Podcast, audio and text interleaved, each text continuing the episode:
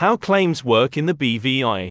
We have created this guide to cover frequently asked questions on how claims and the claims process works here in the British Virgin Islands. How do you start a claim in the BVI? In the BVI, a claim is commenced by filing a claim form along with a statement of claim at the court office or, for specific types of claims, a fixed date claim form with an affidavit in support. A fixed claim form states the date, time, and place for the first hearing. A claim may be commenced in the civil court or commercial court division.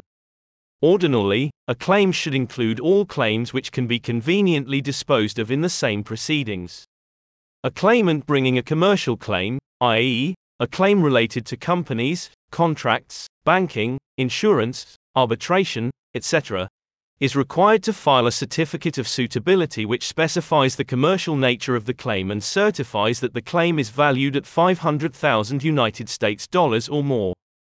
There are associated filing fees for bringing a claim, which vary depending on the nature of the dispute and the claim's value. A claim is issued on the date the court office receives it.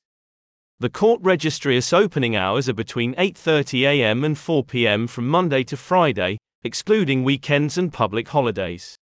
If a claim form is filed electronically after the court is closed, it will be deemed filed on the date the court reopens.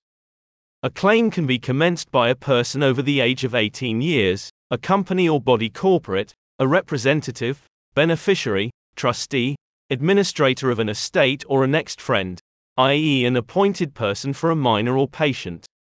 What claims can be commenced by way of a fixed date claim form? The CPR provides that a fixed date claim form must be used 1. in claims between landlord and tenant matters, 2. where required by an enactment, rule or practice direction, 3. whereby an enactment, proceedings are required to be commenced by originating summons or motion, 4. matters involving questions of law only, and 5 where an enactment provides for an application to be made to the court where the effective application commences proceedings in the court. For example, Rule 43.11 requires using a fixed date claim form to recognize an award made by a foreign body. One distinction between filing a claim and a fixed date claim concerns the timing of the first hearing. Where a fixed date claim form commences a claim, the court must set a date for the first hearing of the claim. The court may treat the first hearing of the claim as a case management conference or a trial of the claim, if it is not defended or if it considers that it can be dealt with summarily. Once a claim has been filed, when must it be served? A claim issued against local defendants must be served within 6, 6 months of being issued, i.e., the date entered on the claim form by the court office. However, claims issued against foreign defendants must be served within 12, 12 months.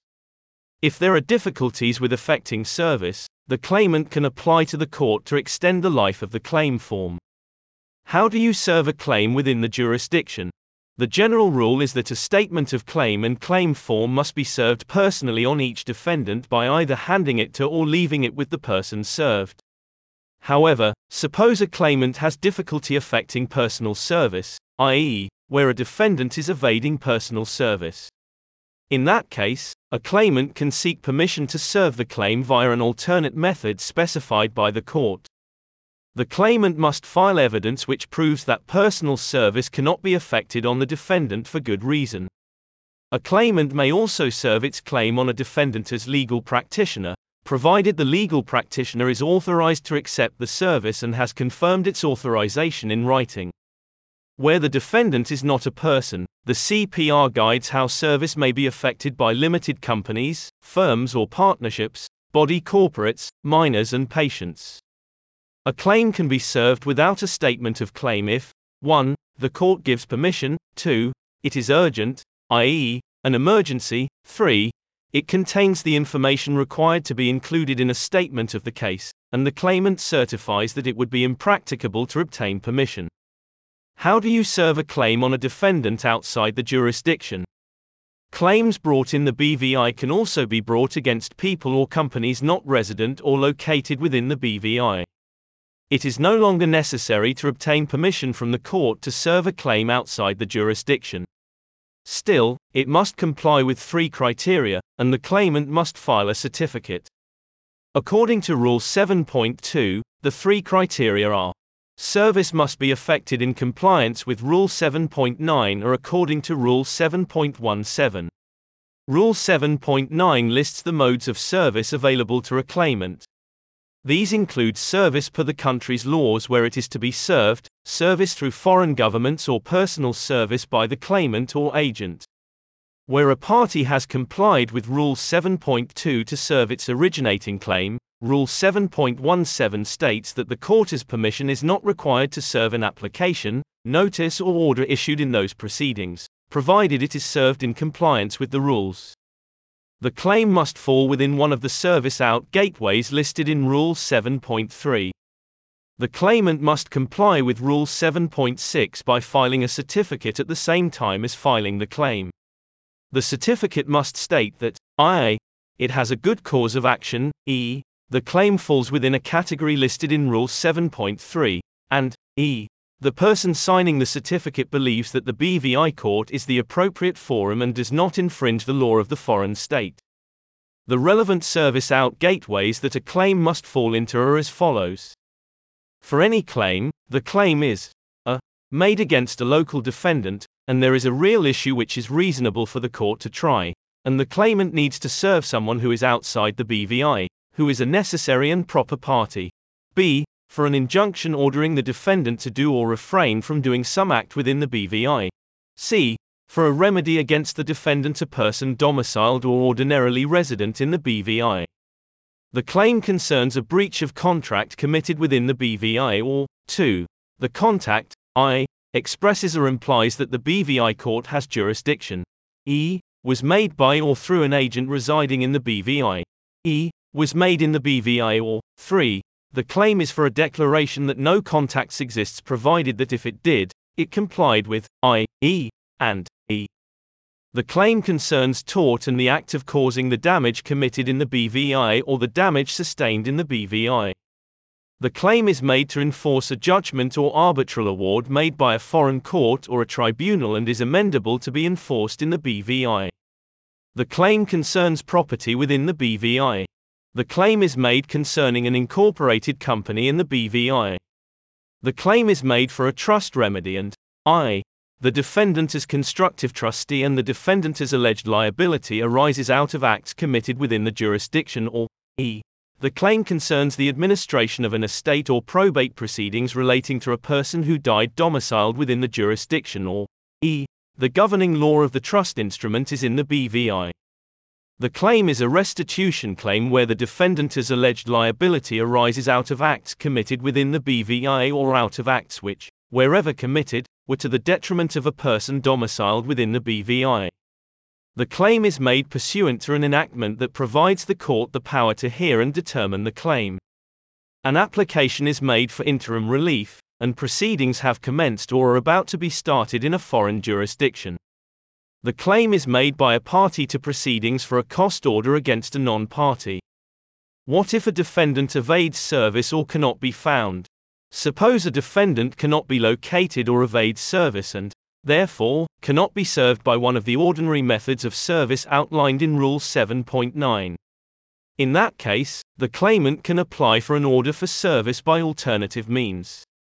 Before seeking such an order, the claimant must provide a good reason and show why service cannot be reasonably effected on the defendant by ordinary means. In granting an order for alternative service, the court will then allow service to be effected by any method likely to bring the claim to the defendant's attention. What documents should be served with a claim form? The following documents must be served with the claim form and statement of claim, failing which, service will not be validly effected. A copy of any order required by the CPR. A defense form. An acknowledgement of service form. Prescribed notes for the defendants. An application to pay in installments, provided that the claim is a monetary claim. An authorization code, as new matters are likely to be filed electronically on the e litigation portal. What if urgent interim relief is also needed? A claimant seeking an urgent remedy before commencing proceedings, for example, injunctive relief where asset dissipation may otherwise occur, can obtain such relief by applying even before proceedings have been initiated. In the application, the claimant must satisfy the court that the replacement is being sought concerning anticipated proceedings, which will be commenced in short order. Such an application can also be brought on an ex parte basis to avoid tipping off the respondent. Are there any particular rules on pleadings? When bringing a claim, a claimant must properly establish its case and identify or annex relevant and corroborative documents supporting the claim. The importance of an adequately pleaded case cannot be overstated. A claimant may not rely on any allegation or fact that is not set out in the claim unless the court gives permission or the parties agree. A claimant will, therefore, be required to set out its case, describe the nature of the claim, provide an address for service and specify the remedy, damages and or interest sought. A claimant who seeks interest, aggravated and or exemplary damages must say so in the claim form. To plead interest, the claimant must set the basis for entitlement, rate, and period for which interest is claimed. Where the claim is for a specified sum, the claimant must also state the amount of interest and the daily rate at which interest should accrue. A statement of claim must be as short as practicable and include all the facts or allegations it relies on. It must also have a certificate of truth and estimate the property's value where relevant. A statement of claim must be pleaded appropriately and state a cause of actions. In the recent decision of our Alpha Bank v Kipford Ventures Limited v Kipford Ventures Limited, the court opined that the claimant's pleadings were too vague to be actionable. Therefore, a statement of claim must provide the defendants with sufficient details to enable them to respond to the claim appropriately. Failure to do so can result in a claim being struck out. We hope this guide helps you understand how claims work in the BVI. If you have any further questions, please get in contact with Claire Goldstein or Christopher Pease.